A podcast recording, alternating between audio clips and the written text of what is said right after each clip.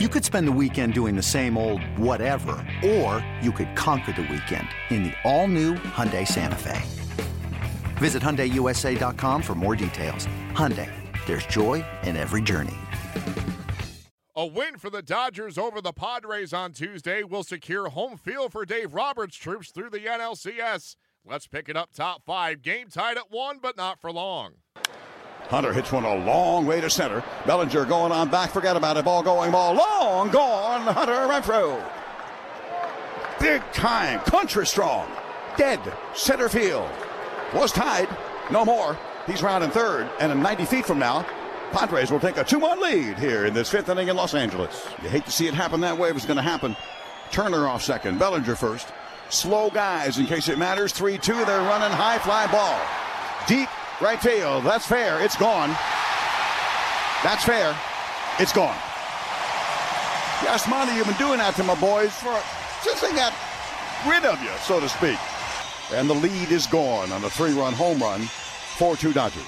Fields kicks the leg, comes home, and a hard hit liner right up the middle. That's going to be a base hit. Will they run on Bellinger? Yes. Myers rounding third. Here comes the throw. It is good, and he is out.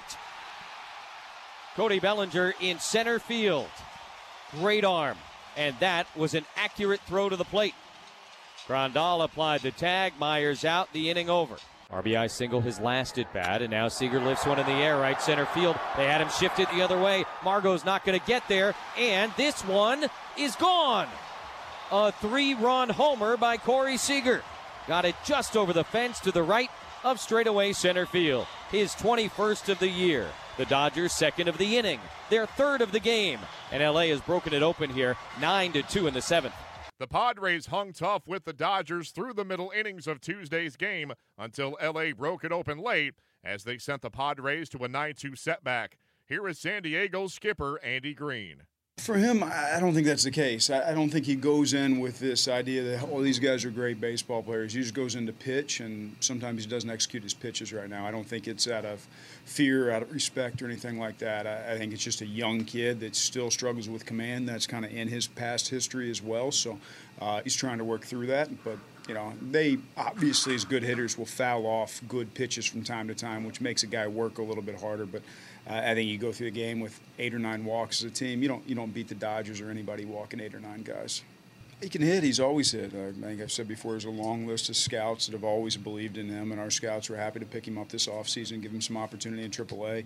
Uh, it took him a while to get back to health. Uh, but you can just look at the swing and tell it's going to play, and um, it's exciting for us to see that. And uh, he'll continue to get some more opportunity through these last four days, and uh, he's going to go into the offseason too with a lot of work to do, and hopefully fighting for a starting job in the big leagues next year. The Padres look to bounce back on Wednesday behind Clayton Richard. He'll be opposed by Rich Hill.